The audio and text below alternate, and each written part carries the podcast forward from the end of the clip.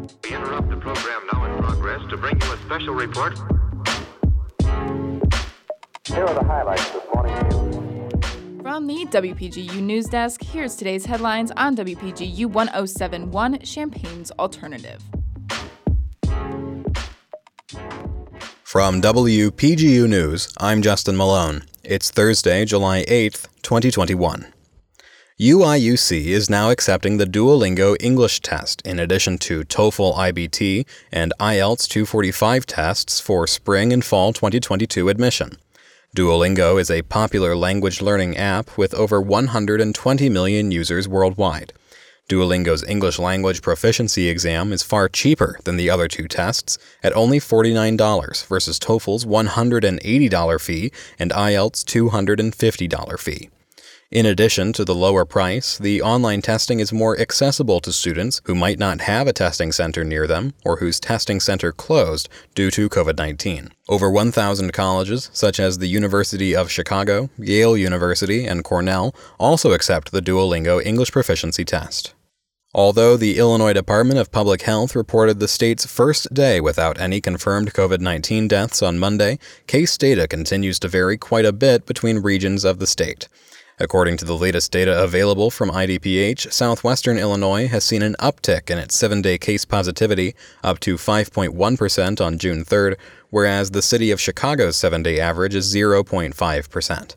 Missouri is experiencing the highest rates of infection in the country, driven by the more contagious Delta variant. And according to reporting by Illinois Public Radio, the three emergency medical service regions of Illinois that border Missouri have seen an increase in positivity rates. Health officials continue to say that vaccinations are the most effective tools to prevent the spread of COVID 19, but counties in those three EMS regions continue to lag behind in their efforts to vaccinate citizens. Yesterday, President Joe Biden flew into the Chicago O'Hare Airport where he was met by Chicago Mayor Lori Lightfoot before traveling on to McHenry County College in Crystal Lake, Illinois. Biden gave a speech at the community college regarding his proposal for investments in family and education.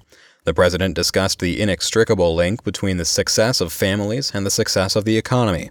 Biden's proposal includes provisions for every American to have access to two years of free community college, paid family and medical leave, and universal pre K education. The president also hopes to extend the COVID 19 aid bill to continue supporting citizens in this transitional period. The residents of the visited Chicago suburbs, as well as McHenry College, represent a demographic that was critical for getting Biden elected to office. The president promised them a reinvigorated economy as well as a revived middle class. Former President Donald Trump is suing Twitter, Facebook, and Google's YouTube, claiming he has been wrongfully censored. The lawsuit comes after the social media companies suspended Trump's accounts after his followers attacked the U.S. Capitol in January, stating his account posed a threat to public safety and incited violence. The class action lawsuit argues the former president's freedom of speech and First Amendment rights were violated by the tech companies, even though many similar lawsuits have repeatedly failed in the courts. It also demands that his accounts be immediately reinstated.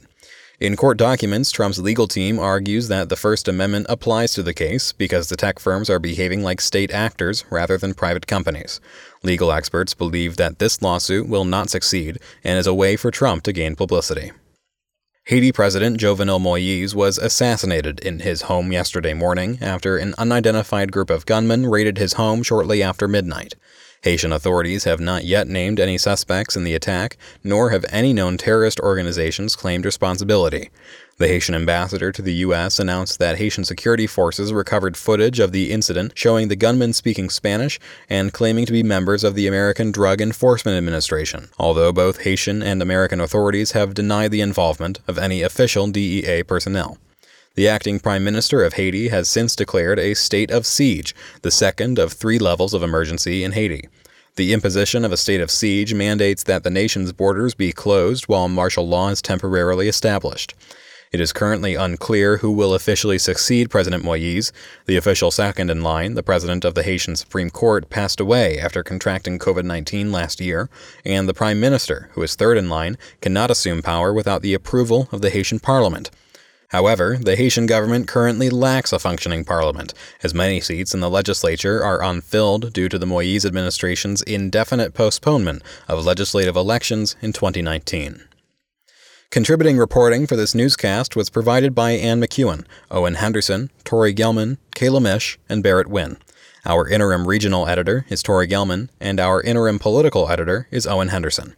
Our deputy news director is Emily Crawford, and I'm your news director.